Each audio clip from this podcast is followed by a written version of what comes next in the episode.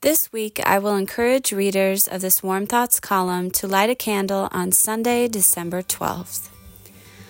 When your child and perhaps your grandchild dies in a family, the world changes and you will never be the same person. Life goes on, but priorities change, and remembering the child who has died is an important way of traveling through your grief journey. The holiday season is especially difficult as old traditions often give way to new or more meaningful traditions that help to remember the child, sibling, or grandchild or great grandchild who has died. This is the reason why the Compassionate Friends created the worldwide candle lighting. The Compassionate Friends is a self help bereavement organization for families that have experienced the death of a child.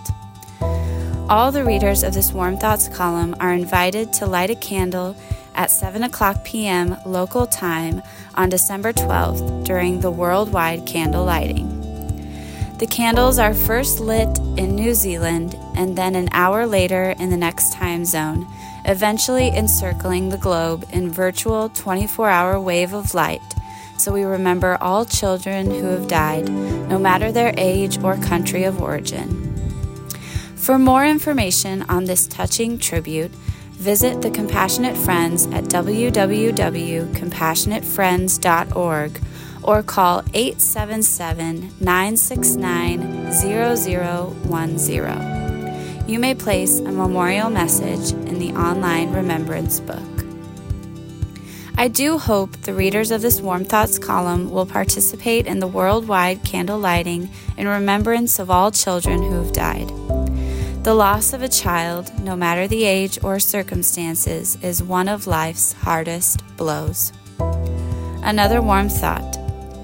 Lighting a candle is a simple and compassionate way to remember the children who have died.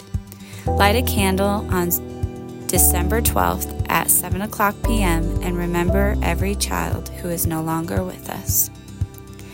May God bless America and our world.